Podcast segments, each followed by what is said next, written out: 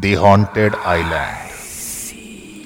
हम सभी आइलैंड को ज़मीन का एक सुंदर सा कोना मानते हैं जो प्रकृति की सुंदरता को अपने में समेटे रहता है। यहाँ सुंदरता अपने चरम पर होती है। जब भी हमारे सामने आइलैंड का जिक्र आता है तो आंखों के सामने चारों ओर पानी से घिरे किसी हरे भरे दृश्य की कल्पना उभर आती है। जहन में एक ऐसी जगह की तस्वीर उभरती है जो काफ़ी शांत होती है, लेकिन हर आइलैंड खूबसूरत ही हो ये ज़रूरी नहीं है। दुनिया में कई ऐसे आइलैंड भी हैं जहां पर जाना मतलब मौत को बुलावा देना है। आज हम आपको एक ऐसे ही आइलैंड के बारे में बताने जा रहे हैं जो शांत तो है, लेकिन उस शांति के पीछे कई खौफनाक कहानियां भी हैं। यूँ तो दुनिया भर में कई खतरनाक और रहस्यमय जगह हैं जहां जाने से लोग डरते हैं।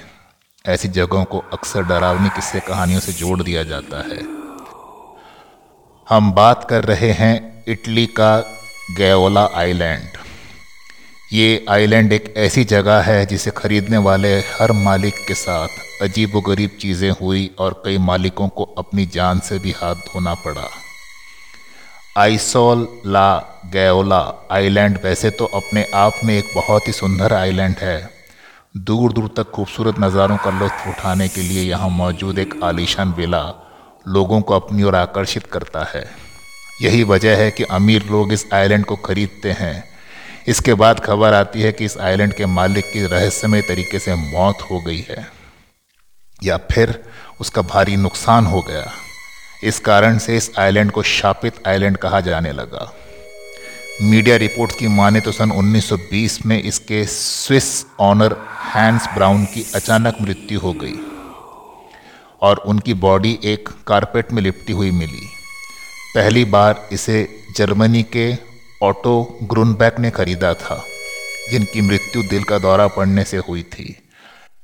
इस आइलैंड के दूसरे मालिक एक इंडस्ट्रियलिस्ट थे जिन्होंने स्विट्ज़रलैंड के एक मेंटल हॉस्पिटल में आत्महत्या कर ली थी। इसके तीसरे खरीदार मल्टी बिलियनर पॉल गेटी थे। जब उन्होंने इस आइलैंड को खरीदा तो उनके पोते का अपहरण कर लिया गया था। वहीं इस आइलैंड के आखिरी खरीदार को इंश्योरेंस में फ्रॉड करने के इल्ज़ाम में जेल भेज दिया गया था। इस आइलैंड को शापित होने में कितनी सच्चाई है ये तो कोई नहीं जानता।